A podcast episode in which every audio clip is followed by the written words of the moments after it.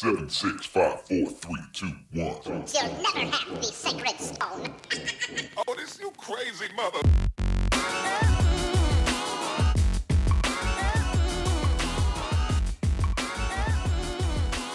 Welcome, friends, to episode 117 of Color Magic, your magic and gaming podcast, where we talk about all types of issues that affect gamers of all types at and away from their gaming tables and their computers. As always, I'm your host, Daquan Watson, and for 117 episodes, a dude that's managed to put up with me, heck, even before we started the show, Brian Allen is still here riding shotgun. How's it going, man? Going pretty good. No, no major complaints. Y'all managed to get any cold weather finally? Yeah, it's uh, it's been uh, we had a couple of days of cold, so so far so good. Nothing is haven't lost power or anything. Well, that's good. I mean, we actually already had our, I guess we want to call it our snow. So it was gone before a week, and we're kind of back to normal already up here. So getting to enjoy normal winter now. So it's kind of nice. It, it was good to have snow though, just to like you got to look out the window and look at it on Christmas. and then you know, three four days later, it's like okay, we've had enough, and then it rains and the snow goes away. I like That's that a how you do it, basically. Yep, that's the way I want it. So before we get down to things, I want to remind everybody to check out our show sponsor, cardsphere.com. They are a great place to buy and sell cards at the price you want. And you know, it's a great way to even fill out decks. When there's cards you're looking for, but maybe your budget's a little tight, you can go in and say, like, you know what? I only have the budget. Maybe I can only pay like 70% of the going rate or 80% of the going rate for a card. And then before you know it, boom, you have a notice, somebody's sending you a card. It's nice and simple. I've even used it recently to finish off a sliver deck. So that was pretty cool. I just had some credit on the site. So I was like, you know what? Let me go ahead and get the last few cards I need. Matter of fact, I think the last one's going to show up in the mail today and then it'll be complete. So not only do they sponsor the show, I actually use their service. So, like, legit, go check them out. And they support a lot of people, a lot of magic community out in the world. So go ahead and support people that support the people you like. It's one of the things you do. It's like, it's almost like shopping local online. and also, if you'd like to support the show, go check out patreon.com slash color magic. We really appreciate every single one of you that have come on board, and including our newest patron, Salazar Raz, which is awesome. Cool last name. So thank you for coming on and supporting the show. Also, if you're at our $5 level or higher, you are guaranteed to be in the giveaways every month. And we have two giveaway winners for this month in Oliver Faust, which is awesome because that sounds like a supervillain name, and Jeff Stumpo. So y'all can expect something in the mail probably within the next two weeks showing up, a little gift package from us. So there you go. And then last but not least, if you want to get something for yourself and still support the show, check out colorofmtg.com slash shop. We can go get some playmats and tokens with our likenesses and logos and stuff. So if you want to represent while you're playing your games and support the show, we'd appreciate it. All right. All that being said, it's rant time. so today in the soapbox, this one's a little bit, man, what's the word? Uh, uh, frustrating, maybe. But anyway, for those of you that don't know, maybe for those of you that don't follow Twitter, there was this. Uh, tw- there's trends like you see on every social media site, and the trend this week was sharing this post that basically said, like, comment if you want to collaborate, retweet if you think I'm hot, uh, like this for whatever the other thing was, right? And I, when I posted mine, I basically told people, I said, I'm open to collaborate, but understand three things. Like, you should either bring an idea of something you want to do, or know something that we can bring value to each other's content, or be open to a deep discussion on trying something new. Right? Just so we're doing something worth collaborating on. And I got a barrage of DMs. And I'm not going to throw anybody under the bus, but most of them were just like, oh, we should battle against each other sometime or some variation of that. And honestly, and I won't even say it's just magic, I've seen it with just gaming creators as a whole. That's just like the most uninspired thing you could do with another creator. Like I even asked people, I'm like, even in my streams this week, I've been like, hey, like, do what do y'all enjoy about seeing people play each other? And a bunch of people were just like, eh, it's kind of neat, but nobody seemed like excited about it even. So it's not even like you have all these people saying like, hey, let's do this thing. Now, don't get me wrong. If you were two big creators, you know, like w- with the CGB and and Croaky's thing, they played it up for like two weeks, and you know, they made promo videos that they were going to go against each other. Right, so they turned it into a spectacle, and that makes a little more sense. But if you're trying to grow your channel and you're just trying to work with somebody bigger or whatever, what are you getting out of that opportunity? You know, like what are you doing? Like my like you you're getting somebody else who already also has a busy schedule. And the best thing you could come up with to showcase something on your channel or their channel for that matter, because I always tell people if you're the smaller channel or stream or whatever, the smaller creator audience, understand what you're bringing to that other person's content. Right? If you're just bringing somebody else to play against, you ain't bringing anything to my content. I'm not bringing anything to anybody else's content by just bring like and I get it. People say, "Oh, well you could showcase your personality while you're playing." No, but the problem is you end up with viewers who now have to try to pay attention to the game and the actions or whatever while also trying to listen to the conversation of two different people and whatever. And it's just not the same. And I get wanting to do the thing like hot ones, right? Where you get a celebrity to come on and you have the hot ones as the vehicle or whatever. But the reality is, it's take a bite, react to the hot sauce, have a couple of minutes of interview question or whatever, right? Then we we repeat. You take a bite of the chicken, you react to the hot sauce. There's another thing. It's not what like we're doing the equivalent of asking them questions while they're shoving a whole chicken wing in their face. Like that just doesn't come off. Like I've I've done it with somebody. I've seen it done, even on non magic stuff. Like I just don't get it. And I tell people like when when I worked with a professor, I literally spent a couple days, a week, two weeks at a time, going like, okay, hey, here's things we could talk about. Have you ever covered these topics? Let's do this. Oh, I could bring something really cool to this conversation. Boom. And then we did a couple of videos that to this day I think are very good conversational content. Right? Same thing when I worked with Gavin on Good Morning Magic. We had a good conversation about like old school stuff in magic that a lot of people can't talk about, right? Because they didn't live through that. Like there's just, you know, even on CGB's thing, I was on a stream and I was the guest host to help do deck doctoring, right? So his viewers got a different perspective. And then I took some of the decks we worked on and I played them on my content over the next couple weeks, right? So we both got to turn that into content doing something extra. But don't get me wrong, I don't hate playing games with people. I, I enjoy playing games with people. But if you're going to invite me on to just like, oh, let's just go play Commander, like that's cool. We can play Commander, but that's not really a collaboration. That's just having me on to play games with you.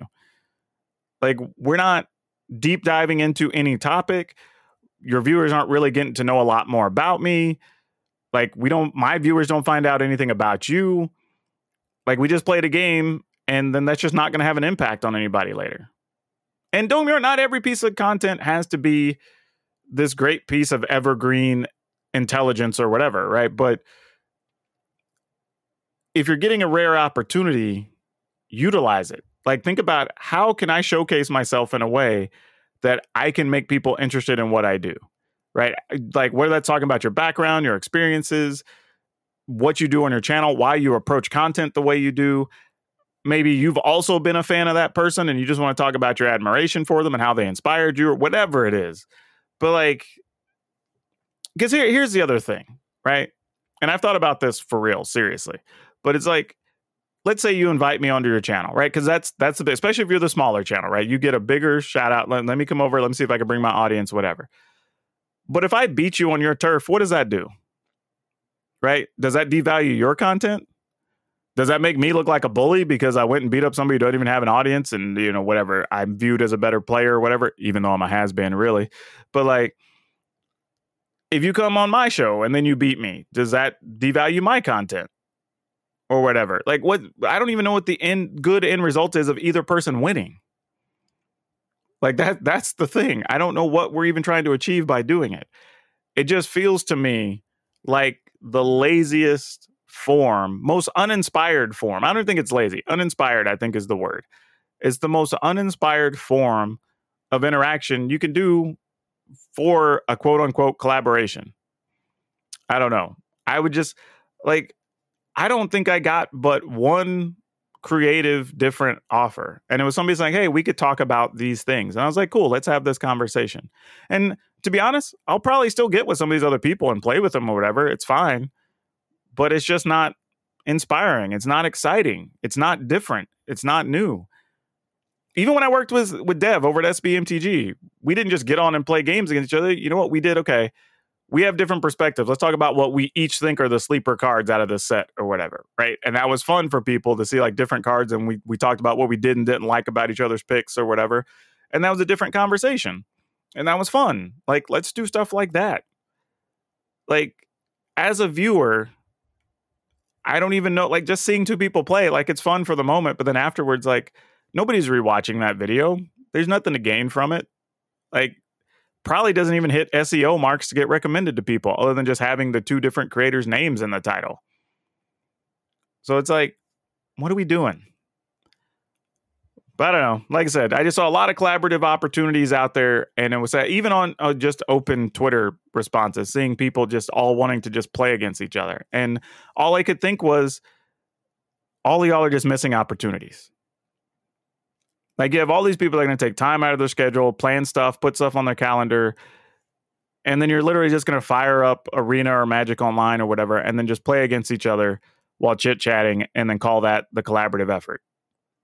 Like eh, we're creative folks, we're a bunch of nerds and geeks. Like I know people can do better. But honestly, I see that and I'm not any more inspired to watch anybody's content just because you're going to play with somebody else. Now, playing together, and maybe analyzing your play on a recent video or working through some ladder games together and your audience getting to see how you each would approach different strategic situations where like totally a thing you could do. And then that has some extra value, right? And the other person is getting to showcase their personality and their thoughts and their skill or whatever. And like, okay, cool. That has more value than just playing against each other. But I mean, to each their own. I like, I don't think my way is the perfect way it's just sad to see so many creative and interesting people do the most uninspired thing they could do when they get to work with somebody. All right, I'm done. I'm going to step hmm. down. I'm going to clear the way. I'm going to hand things over to you here, Brian. All right, it appears uh, Dr. Oz is running for Senate in Pennsylvania, even though he may not actually live in Pennsylvania, but this is just the celebrity politician thing feels like it's getting way out of hand. And of course, if he ends up winning, can President Oz be, be too far behind?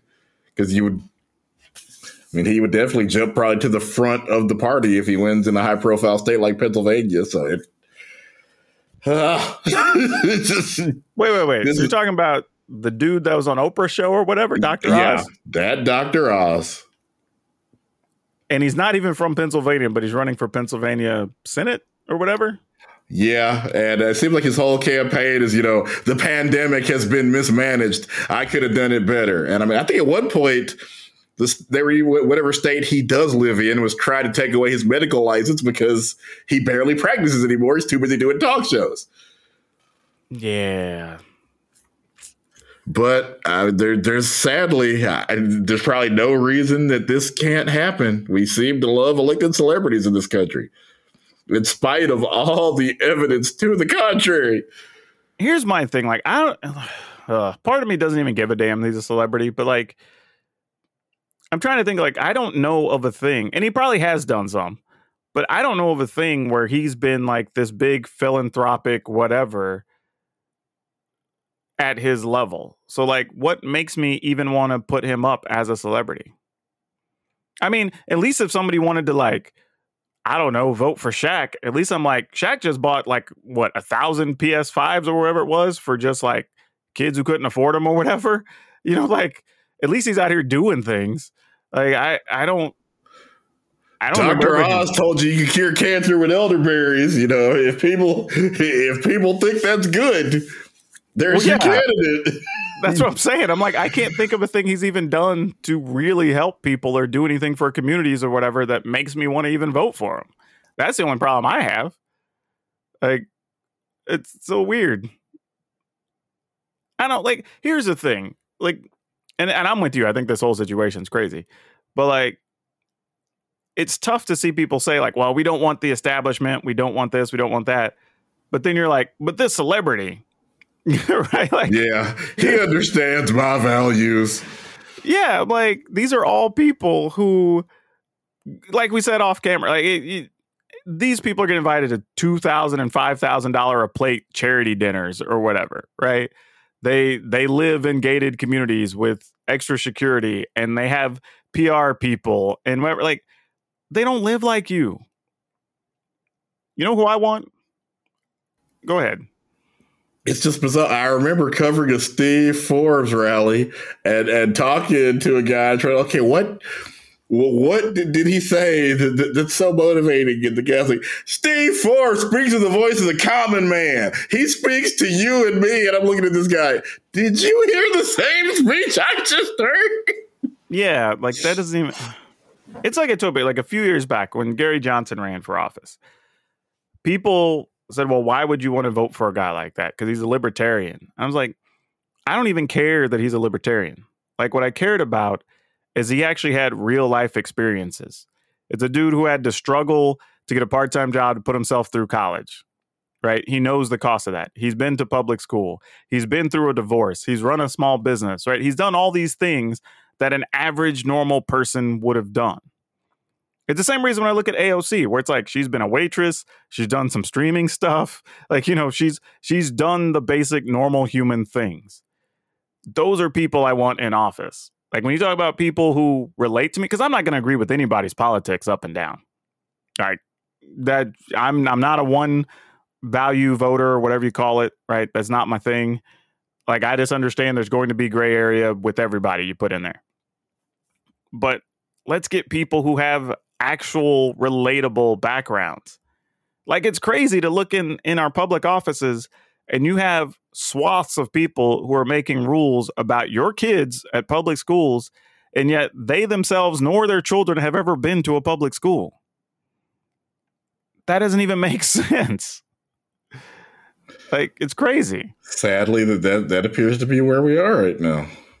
yeah, I don't I don't get it. But hey, go get it, Oz. If you can get people to vote for you, hell. And I mean, I and I don't feel this way just about him because he's not, you know, politically lively. I'm talking about I don't want The Rock to be president. I don't want Oprah to be president. I want my, my president to be somebody that's, you know, been a senator or at least a mayor or something. Somebody that, that has at least had to balance a budget for a large entity before. I mean, to be fair, Oprah owns a lot of stuff. or I guess I should say a large civic entity as opposed to a corporation because they're way different. You know, Yeah, I don't. corporation doesn't have to corporation doesn't have to operate parks. Corporation Oh, most for of sure. don't don't have to figure out how to get ambulances to and fro. Running a city is different than running a business, which the multiple billionaires that run for president fail to understand a lot of the time. Yeah, I don't even know, man. Like, I'm trying to think. Like, is there a celebrity I would be okay with running for? I don't know. It, it, it would really have to. I like I said, I'm more lately. I'm looking more at backgrounds and stuff. I'm so the there's I- probably I don't think- somebody. I I don't think president should be your first job in politics. To me, you got to at least be uh, like a mayor of a large city, a senator, something that shows you know you have some ability to to work in the political realm. Because again, you can be the greatest businessman in the world, but at the end of the day, what you want to do with your company. You, whatever you want to do is pretty much what you get to do. Politics is completely different. Oh, I'm with you as far as that, but I'm also willing at this point to take a chance. Like I, I understand we've done it away for a while, but I'm like, hey, if you can get me somebody that at least is proven that they at least are surrounding themselves with the right people and doing all these things, like I'll take a chance.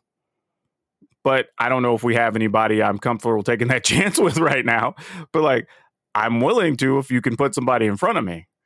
But I again, I'm sitting here thinking I don't know who that would even be right now. Right? So I don't know. The, the, the people we mentioned, like, how could it be The Rock or Oprah? They've been busy making movies and talk shows. You know, Yeah, I mean, I mean, sadly, I would take them over a lot of actual politicians right now. But- th- that's certainly to some extent is true. Yeah, that's the sad part because I'm going like, oof. I even even even Democrats. There are several. I would take those two over. so I don't know, man. That's a tough one though. But yeah, weird too that he's running for a state he doesn't even live in. So that's also awkward. But yeah, all right. Well, let's get to some more uh fun and interesting discussion because it's that time of the week where we get to talk about all the fun stuff we learned last week, Brian. So, what did you learn?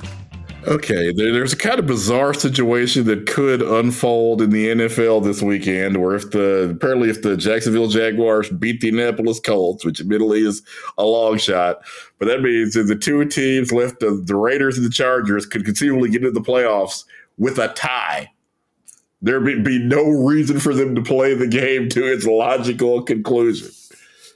Which, of course, all the commercials for the game, I think it's going to be, if not the last, it may be the last televised game, all like, oh, it's going to be a playoff game. It's going to be incredible. These teams are fighting for their playoff lives. It could be the exact opposite. Could be two teams just taking knees until the game's over. I, I don't even know. I've never seen anybody purposely play for a tie before, so I don't know how they would even go about doing it.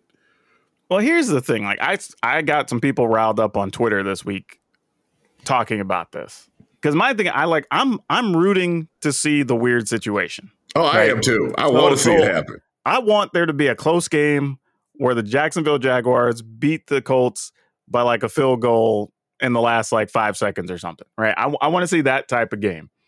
Just so the last game of the season, literally the Sunday night game with the Chargers and the Raiders, creates all kinds of chaos that we get to watch unfold because it I, never I want happens. the chaos. I absolutely want the chaos, as wrong as that is. Well, here's the thing, right? We've in you're you've been a sports fan for years, right? There have been tons of scenarios through sports where like if these two teams tie, all these weird tiebreaker situations come into Yeah. effect for teams above and below them, and people get higher seeds or lower seeds or in and out of the playoffs, whatever. I can't think of a time where it's literally been the last game of the last week of the season that both of those teams get into the playoffs if they tie. Yeah, I don't remember this, and I've been hey, covering and watching sports for twenty some odd years now. Yeah, that is phenomenal. And the reason I think it's interesting as a gamer is game theory says you should do the thing that gets you the best positive reward. Right? And in this case, a win gets you basically the same thing as a tie. But a loss is disastrous. So both teams, according to game theory, are benefited to just tie. Because even if they win, they're not going to finish significantly higher in the standings to get a significantly weaker team or anything. So you're not really changing your outcome by even winning. You're just literally playing to not lose. right? Not even not even to win. You're playing to not lose. Like so yeah, you're better off just taking the tie, which is crazy. I don't know how they physically do it. Do they just both go out there and kneel down a bunch of times? I- Again, I've never seen anybody start the game going for the tie. I've seen teams where like, okay, you know, we don't want to, we don't want to throw interceptions, so we'll go to overtime time. But I've never seen anybody start the game with the agreement. Hey, let's tie this bad boy. but well here's the thing for me right like you also have the concern of injury and whatever and like that's going to be really unfortunate if somebody gets hurt especially a quarterback or your star running back or somebody right gets hurt when you could have just taken a tie and got the same result right that's going to suck for somebody and you know injuries can happen any which way like you just come Right. down wrong on your knee and tear an acl or whatever so that's a little bit frustrating You could be like Martin Gramatica jumping around celebrating your field goal and pull something. And and here's the bad part. Like I don't put any of this on the teams. I don't put any of this on the players. I don't put any of this on the coaches. To me, this is a failing of the person at the NFL head offices that finalize the schedule. Because they do this thing called flex scheduling. And I believe starting after like week 8 or week 10, they can adjust which schedule or which games are going to happen on TV and even move some in time slot based on what they think is going to be better for viewers or the fans or whatever. Because some teams are out of contention or playing badly or whatever at that point. You got to make changes. So whoever flexed that schedule didn't even account for this scenario. So, like, In some- fairness, I don't think it's ever happened before, so you can understand how they wouldn't account for it. I agree, but it's somebody's job to know that whether they're using algorithmic stuff in a computer, whatever. Like, you probably don't want that to be your last game of the season. Like, I don't, I don't know. That, that may be the only game they had. Well, of course, it, I- it's just hard to tell because there's a whole bunch of. They've even got the guy, you know, that does the magic wall for elections on NBC now doing football magic walls. That's how crazy it is. Oh, sure, but you could have you could have had L.A. and San Francisco, like they're both playing for for playoff spots. You know, the Rams and the and the the Niners. Like you could have had Arizona Seattle. It's a division game, and Arizona needs to get a win to keep their better spot in the playoffs or whatever. Right? That's a thing. So like there was a few things you you could have put there that would have still been okay over this. So. Here's I the like thing. you though. I I, I, I want to see the chaos. I want to watch the world burn. Well, that's the thing. I don't even think it's like bad chaos. I just want to see the unique, weird thing happen that never happens. Because think about even in Magic, we've had people complain for years, like, well, why are draws legal and this, that, and the other? And it's like, well, how do you really stop people from having a draw if, if they want it to be a draw? Right. You know what I mean? If it strategically makes sense to draw, then they're going to. Why wouldn't they? This is kind of the same thing. And people were complaining on my Twitter about, wow, you're just rigging it against other teams. It's like there's no rigging. They're doing it openly and publicly Yeah. like it's not secret. We have different dif- different definitions of rigging because there's nothing being secretive. This isn't benefiting somebody and not the other. Like this is strictly hell. To be honest, if the Steelers wouldn't have stumbled against the damn Lions, who are terrible this year, and had a tie, that would have changed this whole picture. Yeah. It's just You know? unfortunate right there. So it's like even that could have affected things, right? So it's other- Pittsburgh's fault. Yeah, it's, in a way, it kind of is. So, what I think should happen is this: like both teams call the league office. Let once you see the results of of the Colts game, right? Because if the Colts win, then it's it's an irrelevant thing. This game has to be played. Winners in, losers out. But if Jacksonville wins, now it's the two owners call each other and be like, "Hey, look, you want a tie? I'll take a tie. Let's call the head office." And then just tell them like, "Hey, we're just gonna take a tie here. Like y'all just got to be mad about it. And, Or what, and now, what if they don't agree also? What if one of the coaches is like, no, that's not how I was raised. I'm not doing it. then then the game gets played. That's it, right? If teams Well, don't no, agree, I mean, the owner might weigh in and be like, no, I think you want to tie. There's all kinds of ways this could Well, yeah, really but that's but at the end of the day, the teams figure out if they're in or not on a tie. That's all. Like if they now if they agree, here's what I would do as the owner of the NFL or the the whatever the president. I would go ahead and just say, look, one, the NFL has literally billions of dollars. So I would just say, cool, here's what we're gonna do. Y'all are gonna play, but we're gonna go ahead and pay the playoff game bonus for every player on whatever team doesn't make the playoffs. So minimum, nobody's missing that extra game check, that extra bonus for making the playoffs, whatever. So you make it less of an issue overall. Because let's be honest, I don't think anybody's going to put money on the Raiders to make the, the Super Bowl. oh. Now, Do you, you have you met gamblers? well, that's I'm- true. I'm gonna guess there's probably a hundred to one odds on that. Yeah, somebody put that down. Now, the Chargers, maybe. Like, I, I think there's at least a reasonable argument to be made for the Chargers. But Raiders, probably not. But You either way. placed that one dollar bet on the team that's like three hundred to one? Well, yeah, if it's if you're getting those kind of odds, sure, go for it. Just put 20 bucks down and see what happens. But realistically, I think that would be a reasonable solution. And just say, cool, we still get a ball game, still a game on television, fans still get something. The the losing team doesn't feel robbed or whatever. Seems like a reasonable solution for everybody. Because otherwise, I'd rather just see them take a tie and then it's just like a Pro Bowl game. right? Guys just get there having fun. Like every dude who's got contract incentives, they're like, oh, this dude needs five more tackles. Cool. He can just play the whole game. I don't care if he is a second string player. Five more tackles gets this dude like half a million dollars.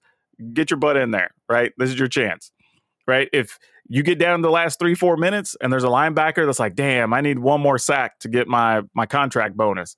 Cool. Line just opens up let the quarterback just take a soft tackle or whatever. Like, I don't care. I think that would be great to watch. Like, and it would give people a chance to like, because there'd be a lot of explanation from the guys, like, well, why are they even doing this? And then you have the announcers have to say, like, well, this dude just needed one more sack to get his bonus, and the other team's just being kind to him or whatever. You know, like, I'd love to see that. I know people would hate it. There's people who would, oh, like, Yeah, think they're, people they're mad still division rivals. I don't know that they would do that. Yeah, you think people hate the NFL now? people would hate, but I don't even know, man. It's really like I get that people are mad. Like you want to see them compete because that's what you pay for. That's what you're there for. That's what you saved up all week. You took time off in your evening to watch this ball game. I get it. But as a competitor, their job is to get to the next level, to get to the playoffs, to get to a Super Bowl. So for me to expect them to do something that's against their best interests just doesn't make sense to me. Like I just can't. You know, it's it's hard. I I can't I can't I get it. I get what people want and I totally understand that perspective. But man, like I like I said, oh, I'm about to go back and look at your Twitter thread now. yeah, playing for a win just doesn't benefit them. Like there's more risk to playing the game than there a significant risk to playing the game than just taking a tie. Probably the most risk of any pro sport. Talking about pro football. Yeah. So it's a weird thing. Now again, the only thing that makes Jacksonville even a remote possibility to beat the Colts cuz Jacksonville is a dumpster fire right now. Like hell, they even just got rid of their coach and all that mess that went down or whatever. They oddly for whatever reason have beaten the Colts every single time the Colts have played in Jacksonville since 2014. No idea how that's even possible. Well, you know the other thing that could happen, the great equalizer for everything now is COVID. There could be a COVID outbreak on the Colts, and they had to go out there missing because their quarterback, I think, was in COVID protocol last week, so they've been exposed. Oh, that's also true. I didn't even think about that. COVID does kind of throw a wrench in this whole thing, right? So let so let's say like uh, we, we- we're taping this on Wednesday. Let's say Thursday or Friday they get a three, two or three COVID cases that don't have time to test out by Saturday. It's anybody's ball game at that point. yeah, that's a that is a good point. Oh, I didn't even think about that. Yeah. Because there's been a couple of games the past couple of weeks where like people didn't have. we're, we're, we're trying to lobby the league. Hey, do we have to play this? NFL's like, yeah, we're trying to stay on schedule. You got to play. This. Mm, that's a that's a tough one. That's a tough. The only good news for the NFL is that Jacksonville Indianapolis game is the early game.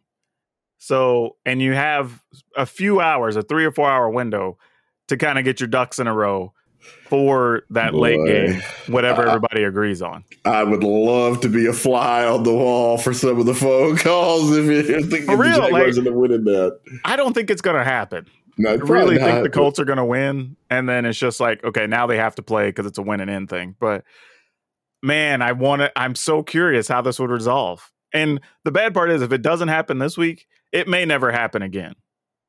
I mean, to my knowledge, as far as I could find, this hasn't happened at all, ever.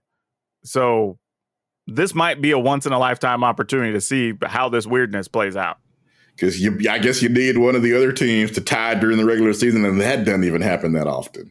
Yeah, I mean, I think there's a way that you could do it without another tie existing, but it's also complicated. So, yeah, it's it's interesting though. It's, it's definitely a good talking point. Like it's one of the most weird things I know of that's ever happened in sports from a competitive perspective. Now, the thing I wanted to touch on, you know, because we've we've talked on the show, we're both wrestling fans, and AEW has been kind of the up and comer, right? The trendy thing that everybody's into, and they're re-signing, for lack of a better term, all the WWE cast-offs that are still popular. And there's been this thing I've kind of touched on a few times anyway, that as much as they have touted, and and this has come up before, like last summer, where people were saying like, "Oh, well, AEW is a much more diverse community. They've got you know their their employees and and talent base is more diverse. And you know, and don't get me wrong, they've they've featured like a trans person and a bunch of other things. Like they they really are trying, right? So good on them. But I also had the conversation of, but how many times are they truly showcasing the non-white superstars? Right? And I went back and looked. Like on their pay-per-views, I believe they had Eddie Kingston, who's Puerto Rican.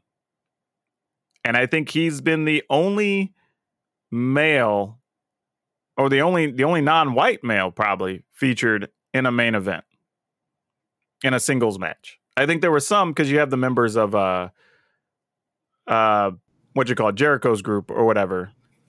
That Yeah, I was gonna say, I, I feel like Sammy Guevara has been probably somewhere near In- the main event. in the street fight and stuff, yes. In in the big like uh what you call it, stable on stable stuff, but not a singles main event. And then they've had one or like he's been in one or two things defending his title, whatever, in a pay-per-view, but not in the main event. And then for the women, I believe we've had one black woman, and that was it. Now they do have some Asian women that have been featured a few times. But this all comes up because it became pretty public because Big Swole left the company, who was a black woman. She she left the company, I want to say a couple months ago, largely because of injuries and other things had piled up a little bit, and she had some uh, medical thing. But she also talked about how, as much as she enjoyed her time there, like she didn't feel like the black talent was getting featured or promoted or pushed as much. And honestly, I don't think she's wrong.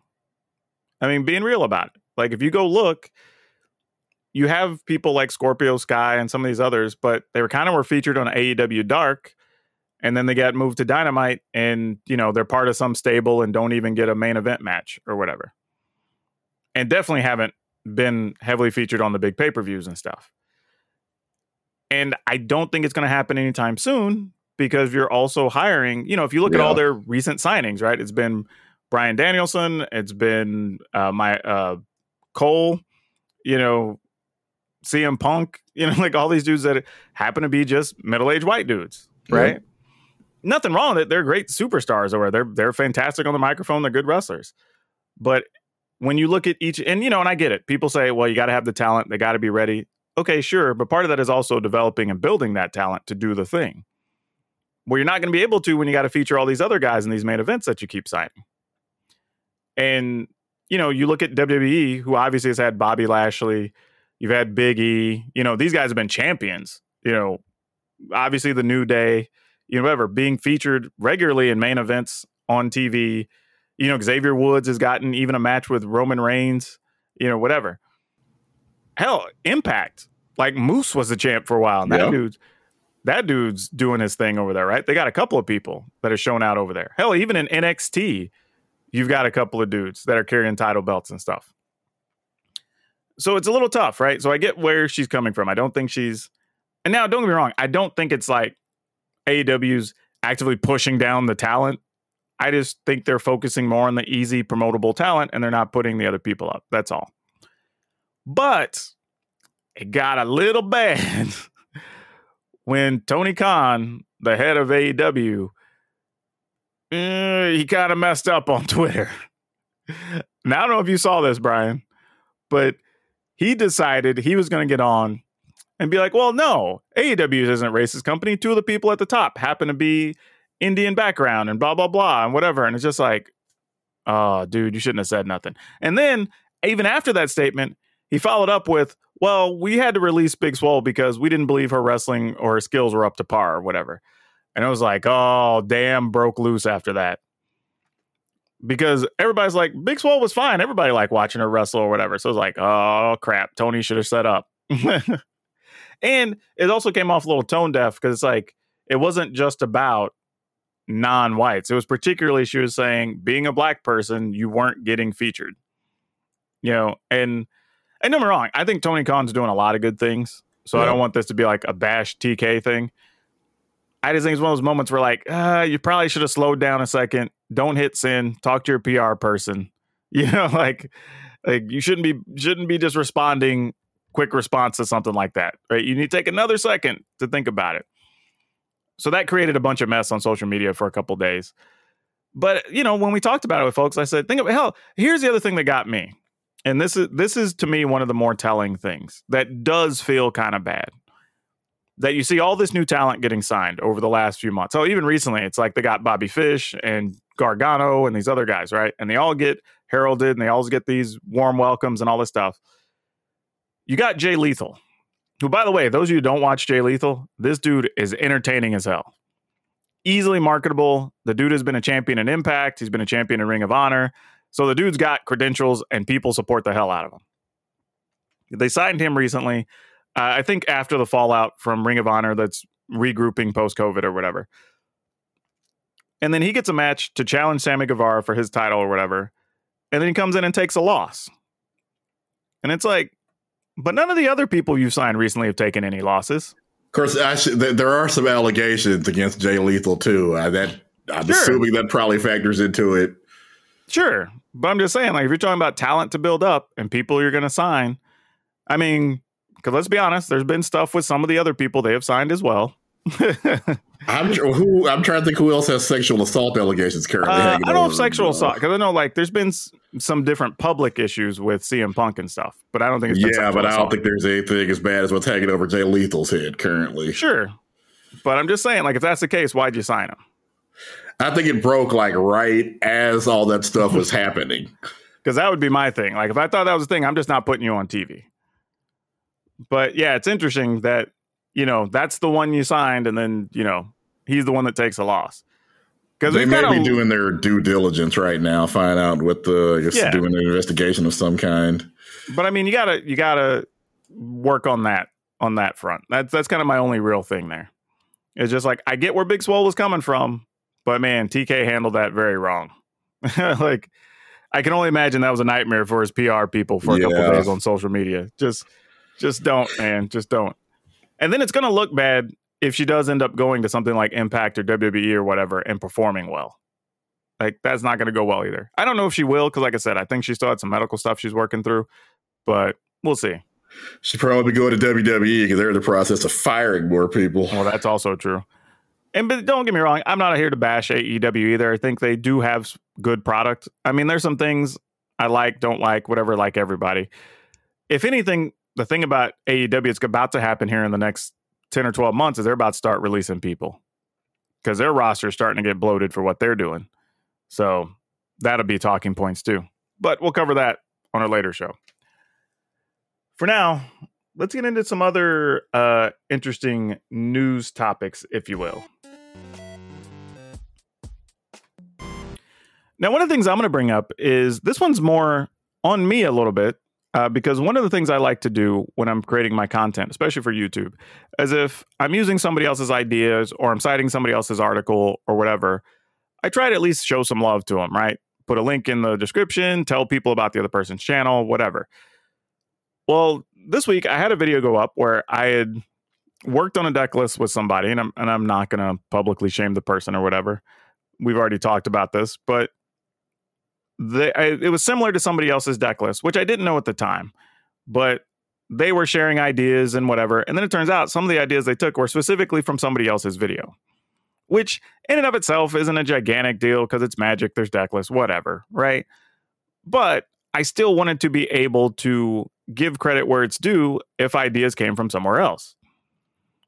Well, I didn't find this out until after I'd already posted the video and it's already been up for a couple hours. And like, I can't go you because the way YouTube works, you can't just go like edit the video and put it back up, right? You have to do a whole new load and whatever. And it's like it's just a mess.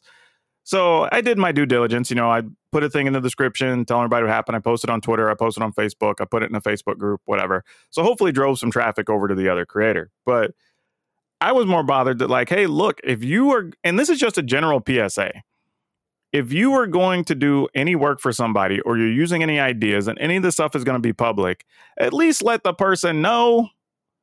Right. So, and I don't care if they're writing an article, if they're shooting a thing for a movie, if they're making a YouTube video, if they're doing something on a podcast, whatever, at least give them a chance to cite the source. Because that was my biggest gripe. Like, I don't even care. Like, I'll openly say, like, yeah, this person had this deck list up, or hey, I got this deck list from somebody on a stream, or whatever Cool. I don't have a problem with that. But at least give me the chance to give that person credit. That's what I was bothered by. And I think that's a thing people just don't think about. Yeah. You know, because these other people are putting in time and they're doing real work and research or whatever to make whatever content it is they're making. Let's try to make sure everybody gets proper credit. I mean, I know you know all about that from being a writer. Yeah, and that's the thing. I think, as you said, I think most people just don't think that way.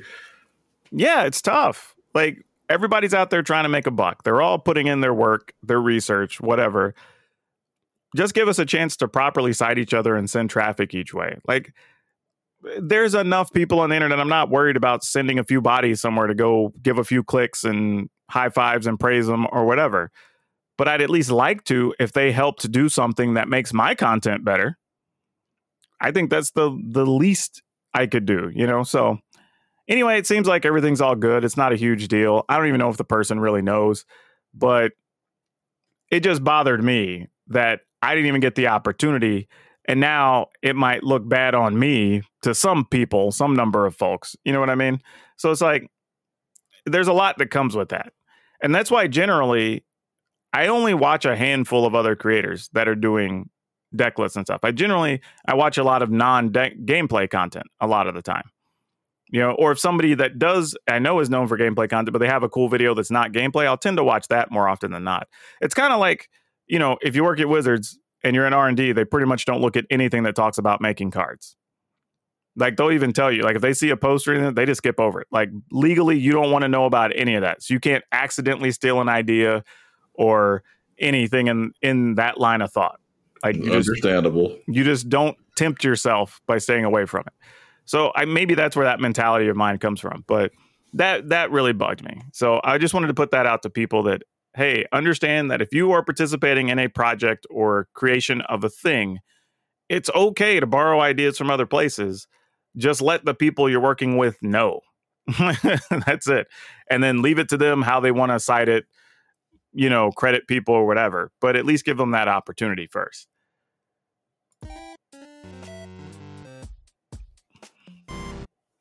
So I kind of wanted to mention it because this is a weird thing that seems like it had been taking off since November, but just sort of became a hot thing in the magic community or in the gaming circles, really, with nerds, which is funny because you would have thought nerds would have found this first. But I guess it floated around with like, uh, I guess the older community and people that like doing crossword puzzles and stuff and sort of made its way to the rest of us gamers. But it's been around for a few months, but somewhere around uh, November, they created an API for this that allowed people to start sharing their results on Twitter. And what we're talking about is a game called Wordle. W O R D L E. And it's basically it like some version of Wordle had existed for years. So it's not like the game itself is new. But they found a way to gamify it sort of and make it interactive with social media. And that's been the real key to this game, I think. But basically, what it is, is you have six attempts to guess the five letter word. And you put in your word, and it'll tell you either your letter is correct or your letter is correct and in the wrong spot. So, over five or six guesses, you get to, as you guess different words, learn what letters are in the word or not, or if they're in the right position. And then you try to guess it before you get to the, the last option, right? Well, the cool part is they made it to where you can share your results on social media, but it just shows the grid and where you were correct or not. It doesn't put in the letters. So you can kind of share your results. I'm like, oh, I did it in four guesses, or oh man, look at this weird path I took to to get to the word, or whatever. And everybody gets the same word. So the web website just refreshes every day, and everybody plays with the same word. So it's kind of interesting. And what I find amusing is people have kept secrecy around the words every day. Like, hell, there's people that wanted to spoil Spider Man on day one. And you got literally, you know, what I'm assuming is at least hundreds of thousands, if not millions of people playing this game, and nobody's out here just busting the words every day. So good on humanity for once. But yeah, I don't know. Have you had a chance to play Wordle, Brian? I have not played it yet. I've seen it everywhere, just haven't dove in yet. You know, I think it's a good brain teaser type exercise. You know, I don't think it's like, like I said, it's not really original. I just think the way they have kind of, uh, I don't know, structured it in a way as far as how it works with social media, having the daily refresh and all that.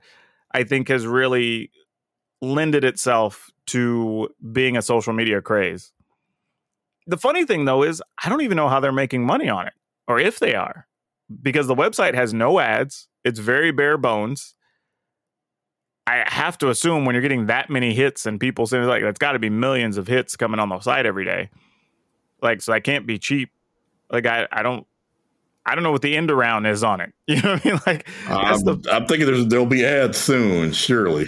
Yeah, they're well, they're already on day 200 or 201. So that's at least 6 months worth of things they've been putting up. So I would assume by now you would decide if you wanted to monetize it or not. So I don't know. But I, I think it's a neat way to show that you can take an old idea, but if you make it work for modern interaction and modern society, like you can turn it into a really cool thing. Because, like I said, I feel like versions of this have existed before, and there's been free apps you could play on your phone or whatever that were similar but this is the first time somebody found a way to work it into social media and have it be a daily conversation with people all working toward the same word and you know really smartly done to be honest. Like eh, so often people are like oh i have to think of something new and i have to it's like no you sometimes you can do the old thing in a very new way and that's going to be the ticket. You know i think people forget that sometimes. I mean think about how many things we own or have bought for our bathrooms our kitchens or whatever like so many of those things aren't new. They're just like, oh, a better way to store this thing. Hell, I bought a new uh, uh, um, dish mat to have next to the the sink for just like small things you don't have to like put in the dishwasher or whatever. And it's made from uh, diatomaceous earth, which you know the stuff you normally use to keep like bugs away or whatever. Like apparently you can have it in stone form and it's perfect and it dries quickly or whatever. And there's a company that makes a whole bunch of stuff out of that it's just a dish mat, but it's freaking brilliant. and you don't have water everywhere or whatever, because whatever. But they're making a mint redoing bath mats and different things or whatever. They're not making brand new things. They just found another thing that went, hey, this is a better material to make this other thing out of. We should just do that. And they're probably making tens of millions now. So, yeah, maybe this is mostly a story of don't necessarily try to make new things. Sometimes try to make old things better. I think because hell, that's a large chunk of what Shark Tank is, right? You know, think about that. That uh, was that the Scrub Daddy, whatever that thing is, the little sponge with the smiley face. I have no idea what you're talking oh, about. Oh yeah, go look it up. Go look it up right now. Go look up a, the, a scrub, scrub daddy. daddy. It's a it's a round scrubbing sponge that apparently can do rough I'm gonna make soft. sure safe search is turned on because otherwise well, I could yeah, probably yeah, yeah. you don't want that. But yeah, it's it was on like season or one of the early seasons, like season three or four maybe of Shark Tank. I've and, never heard of this before now. And uh, Lori, the lady that owns QFC or QFC uh, QVC, she ended up signing a deal with them. And they sold some absurd amount. The dude has made okay. like fifty million dollars or something between Scrub Daddies and related products since then and literally it's a sponge. Like literally it's a sponge that has you know the ability like i said to be rough or soft or whatever. It's got some some friction to it. But that's literally it. He made a, a new kitchen sponge. Well yeah like you said something that everybody has in their kitchen. He just found a way to make it better. Yeah. Like and imagine that. Like this dude literally went in front of millionaires one being a billionaire to try to get somebody to buy into him doing selling a sponge. And he did the full on like infomercial thing too. I remember watching it. Like he had a, a dirty like oven top and he was showing like, well, you can scrub this, but then you can also scrub this. And then if you get it cold, you could do this. And if it's warm, you, like, whatever. He did that whole thing. And now the dude's like a multimillionaire. So you didn't make a brand new thing. you just made an old thing better. So sometimes that's just the answer but yeah, Wordle, you should check it out. It's actually cool. It's a good daily exercise if you want to do it for your mind, and uh, it's free. That's the other thing. I don't know if they have any type of app or anything, but it is web based if you look it up.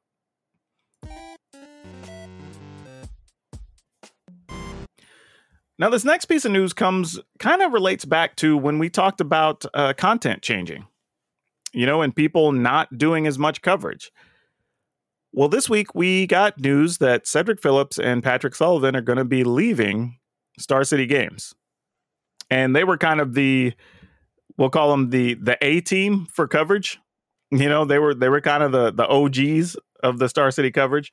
I heard Everybody somebody really refer to them as the Madden and Summerall of Magic coverage. In some ways, yeah. In some ways. And the only thing we got out of them really is, uh, you know, Cedric's going to be moving to Utah where Patrick already lives because they've been friends forever and they want to work on some future projects. So, you know, credit to both of them. I hope they actually get a lot of support in whatever the new thing is that they I'm do sure they will. because they're both very smart people, like very creative, very good folks. The one thing we did get it at though is Cedric did mention that he had talks with Star City and the direction they want to go for content and coverage is going to be different than it existed in the past. And he wasn't signing on for that and he figured it was time to move on for for new projects. Which in and of itself is fine. I don't think anything's wrong with that. People go different directions all the time. Totally okay. But it did raise the question of what does that mean? You know, like what Well, I mean, we've already seen a couple of events now with with basically no coverage. So Yeah, like I can't imagine that no coverage is the future. Like I I don't think that's correct. Because I feel because I feel like even if because if you didn't whoever does your social media or whatever just going to be miserable every weekend you do do an event. Because everybody's going to be asking for results, everybody's going to ask for coverage. Why aren't you showcasing this? Blah blah blah blah blah, right? And there is some marketing aspect to that, especially for people that because all the Star City events are Midwest and Eastward, right? So if you want to keep having any type of sales interest, whatever, further west, you kind of have to have coverage or they're never going to interact with your events. So I don't know. But I mean, so far the, the people showed up for these events previously that had no coverage, right? Well, that's only been two so far. And one was one you had to qualify for.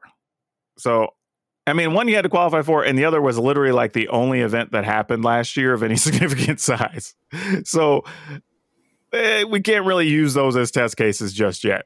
You know what I mean? Um, uh, well, it's not looking like COVID's not. It look like in the media in the near future getting any better. So yeah, that that is that's a whole other ball game too. Like, how long are we going to be living with like the peak issues of COVID? Like, I, none of us know that answer. So you figure we're not going to probably just rack up a whole bunch of events in 2022? Is looking Well, like? That's the thing. They did already announce three of what they're calling SCG cons happening in February, in March, and in April in Pittsburgh, Indianapolis, and Dallas. So they have plans to still do events already, despite COVID and Omicron and whatever else is happening. The flu Rona or whatever, because that's the thing. We finally got somebody who got both the flu and Corona at the same time. So Oh, that's wow. that's a thing. Uh, I don't even know I if that person's going to survive. I can't even imagine how miserable that would be. Yeah, that, you have to. Even if you don't die, you're going to feel like you're on death's doorstep for probably a couple Yeah. months. That's got to be gross. But yeah, so these events are still going to happen. I don't know what this looks like for coverage or no coverage or whatever. Now, I will say this: they have talked about making these SCG cons. It means there's probably going to be artist stuff. There's going to be probably some different format things. Some of them they've already talked. There'll be probably, I'm guessing, maybe a f- flesh and blood thing and some magic stuff. There'll be commander stuff. What if, and this is just me speculating, by the way, so I know nothing. I just want to preface this as like this isn't me saying like I have an inside thing or whatever. But what if they decide they want more sideline reporting more than booth reporters? Right? Where you have somebody going like, hey, let's follow what's going on at the commander tables for an hour or whatever. And we talk about different decks we see and, you know, cool things people have in commander decks or whatever. And maybe we have somebody going, okay, cool, let's go see what artists are at the event and what they have for sale or whatever, you know, whatever it is. Right. Because you're trying to make it more about an event other than just the tournament that's going on. And then maybe you come back to the tournament enough every hour to say, like, hey, here are the results for this round. You can see on this thing. And maybe you do uh you know, once you get past round four or five, where you start getting into like winning in type situation for people, you feature a couple of those in your coverage or something. Maybe that's what we're going to. But like, I, I don't know. Like to me, that, that at least seems reasonable that that could be a thing. Because then you're selling the hype of the game and you're showing off a bunch of other stuff that aren't necessarily just competitive cards and competitive things. But I don't know. But I could, Could see be. how I could see if, how if I was Cedric and Patrick, that you kind of be like, eh, so you really just want me around to be on coverage for like four rounds? And like, okay, I guess. You know what I mean? Like, that's probably not going to be as exciting for them. Especially if they're not into, I don't know, Canadian Highlander and Commander and Pauper and all these other formats. Like, that's probably not going to get them going. But who knows? Maybe there's a whole different, more creative plan too. Maybe they just decided they want to feature more people.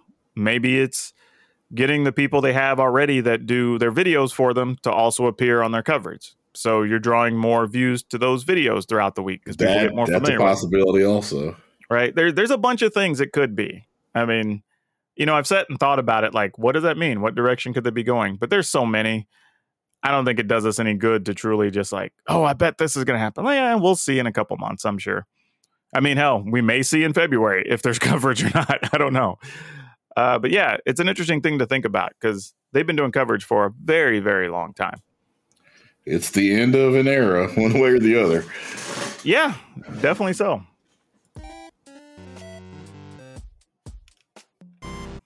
And then this was kind of, I guess we want to call it breaking news this morning. But Chris Cocks, the current president, I think is the official title, or chief operating officer of their Magic and I believe it's digital games division. I'm going to say that with a question mark. Is now in line to be the new CEO for Hasbro to follow in the footsteps of Brian Goldner, who we mentioned, I believe, passed back in October. I think is Yeah, when I we talked about it. so. And uh, people feel kind of some some way about this. Partly because with this, there was also news that Wizards of the Coast had crossed the one billion dollar in sales marks last year. And to me, that the money part doesn't even seem like news. Like we already knew they did about 100, uh, 850 million the year before. Like, Yeah, so it, yeah, you're a already natural evolution. Exactly. You're already 80% of the way there. Like, so for them to find another 150 million, like that's reasonable. They've had other years in the past where they've gone up 100 million in sales. So not a shocker. Plus, we've been talking on the show about as much as people say, like, oh, money this and game stores and blah, blah. Like, none of that's true. Like, game stores, gaming companies are all making a bunch of money right now. So, or I say a lot of them are. Um, there's always some that aren't, but you know, generally speaking, the industry is doing very well. So, and collectibles as a whole. Hell, I just watched a thing the other day where Panini has these cases that literally are like small metal suitcases that have, I think, three cards and one pack of all like, you know, autographed, game used jersey, whatever stuff. And those things are like thousands and thousands of dollars.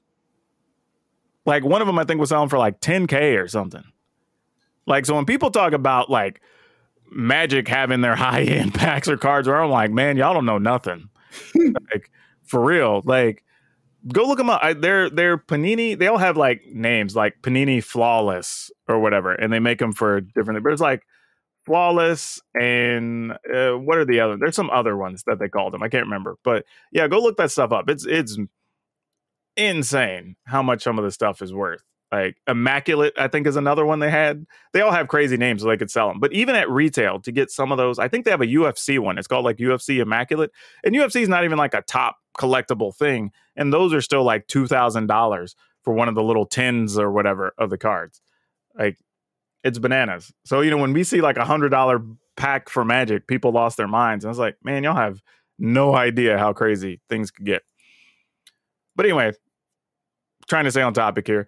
The thing is like people kind of said like, you know, well, should he be the one? Does it make sense? Is this good or bad for Magic? If you're in the I don't know, I guess the executive committee seat or whoever's got to vote for this, the board members or whatever. Look at all of different Hasbro brands over the last 5 years. And Wizards of the Coast is probably going to be the one that consistently increased Yeah. you know, every year, despite the pandemic or whatever, consistently increase. They even said some of their other brands lost as much as like 12 to 15% last year. And Magic was one of the ones that still pushed through, still gained, still did its thing. Hell, if these numbers are correct, that means they gained at least what? What's that? Another 150? So another like 15 ish percent or 20% last year? you know, like 18%, something like that. So they, they still did their thing. So good on them right? I think that helps. But also, we've talked about a lot of the stuff Wizards has been through the last few years. from issues with their artists to racial issues they've had to deal with and how they handle that. Like, there's been a lot of stuff. And whether we agree, good or bad, on how they handled it, you're at least putting somebody in there who's already dealt with that stuff. I don't know if that's happened to the other executives or heads of the different departments or businesses, or if they did it and they got through it well or not. But at some point, you know, if you're trying to vet people, you do kind of look and say, like, well, this person has dealt with all these things already. So that does give them a little more experience and make them pretty good for this type of thing. Yeah, I mean, t- 2020 was a crazy year for everybody, but seemed like for Wizards, it was especially bonkers. And somehow Yeah. they managed to get through that and two straight years of record profits in a pandemic that continues to drag on. Exactly. So for better or worse, whether we agree or disagree with the outcome, like you, from a business perspective, I kind of get it. The other thing about Chris Cocks too, that I think people forget, before he was at Wizards, he worked for some of the like electronic kid toys brands and some of these other things. So he does have that experience with some of the other types of things that Hasbro also sells. So there there are reasons it makes sense for him to be in that position. It's not like Wizards has been the only high level job or the only executive job he's had or whatever, right? He's got a little bit of a pedigree that kind of supports that while also being in charge. And to be fair, some of the biggest profits they've had have been at Wizards while he was there. You know, like coincidence or not, because of his timing, like at the end of the day, you you can only look back and say, well, this was the dude that was in charge. Right? So I get it. And I personally, I don't have a problem with him. I think he's been a kind of a cool dude with the interactions I've had with him. So, yeah, I I think it's fine that he's getting the job. Now, as far as the numbers, I mean, people want to keep justifying like, well, if Wizards is making this much money, why do they have to charge this and charge that? Where like that's how they got that much money, dog. you know what I mean? Like, I mean, I get it. You you want the hobbies you participate in to be cheaper and whatever. Don't disagree with that at all. But when you're talking about businesses and capitalism or whatever, like they're gonna make their money. Like that's just the way it is. And part of the plan to helpfully, hopefully, make it cheaper for the rest of us is for some people to, like you said, pay five hundred dollars for a backpack or hundred dollars for uh, masters or what have you. Well, yeah. And I think that's the other thing that people are going to miss in that number, right? They see that I buy cards, I play Arena, I play Magic Online, whatever. Like my money went toward this $1 billion. But the reality is that includes all things Wizards of the Coast, including like D&D, you know, clothing, books, comics, whatever, all these things, right? That's where a big chunk of their money comes from too, because they have that. I mean, literally, you in the last couple of years, you've had companies with Magic making watches, backpacks, statues, posters, leggings. So you can have like Liliana and and, and Chandra style leggings. They've got partnership deals with like MTG Pro Shop, selling all types of shirts and things. Like all of that goes toward the bottom line. Now, each of those things might just be hundred thousand here, a million here, whatever. But when you've got thirty or forty of them, that adds up at the end of the year. You know, so yes, a bunch of money came from us as card gamers, but there's also a lot of extra money they're getting from ancillary stuff, which is one of the things that Chris Cocks has promoted and pushed since he got there. So, well, why don't we have more, you know, phone apps that are just Magic branded with different games? Because that's the thing. There's still the Magic Match 3 game and all this other Yeah. stuff that's out there, right? Like those are generating money that Wizards of the Coast gets a part of. Right? Even failed projects like the uh the online thing, the MMO or whatever we had a while back, right? Like even though it failed, like some license and some agreement and some part of that money went to Wizards of the Coast. So those things existing also are driving up the now. Don't get me wrong, they made a lot of money off of card related stuff. Yeah. But let's also be aware that I know of way more people playing D&D than have ever played before. I mean, I mustn't see at least two or three feels like new web shows for D&D or people's YouTubes or streams playing D&D like every 6 or 8 weeks come through my Twitter feed. So D&D also is contributing to these bottom line numbers for Wizards of the Coast. Like they're hitting on all cylinders with everything right now. And not to mention that still includes Betrayal House on the Hill and all the Avalon Hill games because they still own and make all those. There, there's tons of stuff. Like they, There's a Netflix show coming at some point. yeah, I'm sure that involves some amount of money. Yeah, that money's probably already changed hands. Yeah. So there, there's a lot here. And that's what I'm saying. Like, it's easy to look and go like, ah, $1 billion. They're, they're milking us for everything. It's like, yeah, they, they're milking us for some of the money for sure. But there's a lot of different places that money's coming from. It's not just out of our card gamer pockets. Let's, let's slow our roll a second because it's easy to be offended by a number, you know? But when you look at brands, I mean, understand that they're not even making as much as the other top video game brands and stuff. Like, so as much as people want to talk about being milked or whatever, like we were talking about it before, that Riot made, I believe, in 2020, $1.7 billion. So they've done almost double what Wizards of the Coast. Well, if you include some amount of increase, they probably did do double what Wizards of the Coast did in 2021. Right? If you look at uh, Blizzard, Activision, I think we, their numbers said in 2020 they did over 7 billion. So while Wizards of the Coast is big, it ain't that big compared to the other people in the entertainment space. But they're still crushing it. I mean, by far, you know, when you're talking about role playing games and card games or whatever, they're the gold standard right now for sure. And, you know, credit to Chris Cocks. I don't really, as a person, have anything bad to say about him with my interactions. And what little bit I know about the other execs for some of the other brands at Hasbro, I don't know all of them, obviously, but like he would be reasonably or more qualified than the others I'm aware of. So seems like it's going to be a good choice for them. But then uh, we are running a little bit long, and this kind of brings us to the dinner table conversation for the day. And this is an interesting one I've seen come up in some different, I don't know, forms, I guess, if you will, some different phrasing. But as people have started going into the new year, they're trying to do better and be better about just expanding their reach, being more inclusive and diverse in their offerings. And one of the things that kind of comes up is how should someone go about increasing diversity in their play groups or their events or what have you without coming off as pandering to those groups? And I don't know, I maybe want to use this as just like some type of suggestions, you know.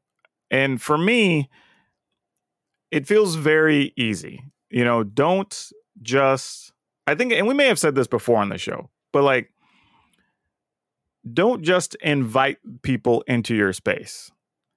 You know, don't leave it at like be particular in inviting exactly them. Right? Because it's a matter of like uh, I know I'm allowed to go versus being this person particularly wants me here. And that, that sounds like it's the same thing, but it is very different. As somebody just says, like, well, you know, we're going to be doing a thing, you're welcome to join us. As opposed to, hey, it'd really be cool if you would come play with us on Saturday. You know what I mean? Those are two very different phrases that makes the person more interested in coming and interacting with you. I think also on some level it is okay, and I know people hate hearing this, to be a little bit pandering. To just say, look, I know we've done a crappy job. I went back and looked at our stuff from last year, and it's all a bunch of like, I don't know, middle-aged white dudes. You're one of the people I know in this space that I enjoy watching or I respect or whatever it is. Compliment them to whatever you appreciate about their stuff and say, I would really like for you to be part of our stuff going forward. You know, I'd really like for you to come help MC our events or, you know, do this thing once a month on my YouTube channel or whatever it is. Like, I don't think there's anything wrong with that. Like, if you're admitting, like, hey, we're trying to do better, you're one of the few people I know in this space that do this thing well. I want to work with you. I don't I don't think that's wrong. But I don't know, like Brian, do you I have mean, any I- suggestions? if it's honest, I don't feel like it's pandering. If you have acknowledged that you, like you said, if you acknowledge that you have a problem and you're working on the problem, Maybe that's exactly it. Maybe that's it. Like if you were just admitting or even just being open about why, I think that's enough. I don't think you have to I don't tiptoe through a thing and, you know, coddle somebody or whatever. Like, I'm fine. You know, and I've had people say that before. Just be like, dude, we have no color in any of our stuff. Like, I'm trying my best. Like, you're one of the few people I know in this space. Would be willing to help us out? I'm like, cool. I got no problem with that. There's been an organization in the industry that just said, look, we're trying to come up with some diversity diversity stuff or whatever. Like, would you be willing to work on some background rule set for us? Right? Because you're one of the people that would represent this group and there's not many of you around. Like, cool. I got no problem with that to me, pandering has kind of the connotation almost like you don't really want us there, but you but you know it looks bad. It's kind of the connotation that pandering gives me. Yeah, and that's the thing. That's what I'm saying. Like if you're being genuine about it and being direct, I don't think there's a problem with it. Now, if you try to get that person involved in whatever the project is that you have or the gaming event or whatever, and then you largely ignore them and you're still showcasing the other people or whatever, then it's going to look like pandering. Because then it's like, okay, well, we invited, see, like we we invited some in, see, and then you don't talk about them or showcase them the rest of the time. It's going to look real bad. You know, it's kind of like we were talking about AEW, right? Like, see, we have all these people, but then when it comes big money time, you're not showcasing them. So it's like that's sort of when it starts to feel that way. That hey, they're here. See, it's like okay, yeah. cool, they're here, but what are they doing? You know, right? Are they getting the same level of interactions, promotions, leads, whatever? Then you can say, okay, now I've invited, and I don't care if it's black people, if it's women, if it's trans folks, if it's whatever, right? Like you you don't just invite them in, you make them an active part of what you're doing. Otherwise, there's no point. There's really not. Like, I mean, you'll get a few brownie points for a couple of days and make yourself feel good, but ultimately, everybody's going to call you on it. Because at some point, the people you're involving are going to look around and go, why am I even here? you know what I mean? Like, and, and that's when it's going to start to get worse. So, yeah, I, I'm totally good with just, I think you're right, Brian. I think it's mostly just be upfront, honest, and direct, and you'll probably get less crap for it. And then once they're there, just go ahead and make sure you're still actively involving them and showcasing them. And I don't, I don't think it should be an issue. I just think it's cool that I've seen a lot of this conversation out early, you know, as people are making plans for stuff going into the year, especially with COVID and everything else they're going. I think people are still trying to figure out how do I make this work in an online space. You know, I think that's still being explored for a lot of different things. But I don't know. You have anything else to add to that, Brian? Uh no, I think we covered it. Cool. Well, I want to show everybody where they can find you on social media when you're not doing this wonderful podcast. All right. I am Brian Sonic on Twitter, YouTube. Uh, well, I actually haven't changed the Instagram. It, it, will be, the Instagram will be changed soon. Um, on our family channel on YouTube is Alan's Ever After. Wait, that's a brand change. We got to make sure everybody knows about that. Like, so we're, we're no longer DL Caesar. We are no longer DL Caesar. Well, there you go. Everybody needs to know that. So if you see it around, that's your boy. Don't think it's somebody else impersonating Brian. That's actually him. hey, we've seen some things out there. I want to make some people know. I was gonna say, who's impersonating me? My God, that's that's frightening to think of. Dude, it's happened to all kinds of people. So yeah, just making sure people know we got some new branding for our boy. Uh, I'm still the same. If you want to find me, I'm at Power Dragon, P O W R D R A G N pretty much everywhere if you look me up on most socials. And uh, hopefully have some really cool content coming with some other creators as I have been talking some things behind the scenes. So hopefully we can talk about that sometime by the end of the month. But as always, wherever you're listening, whenever you're listening, good morning, good afternoon, good evening, and good night. Please take care of yourself and your family with the flu and the Omicron and everything else out there. Get your shots, do whatever you got to do. And remember to be awesome and be awesome to each other. If you'd like to further support Color of Magic, you can find us on our website at colorofmtg.com. We also have a Patreon if you'd like to donate under patreon.com slash color of magic. You can also find us on Facebook under Color of Magic. And if you want to follow us along at Twitter, you can find us there at Color of MTG. And as always, please share the podcast around to your friends, your network, people you think might enjoy it because every little bit helps as we're trying to increase our user base.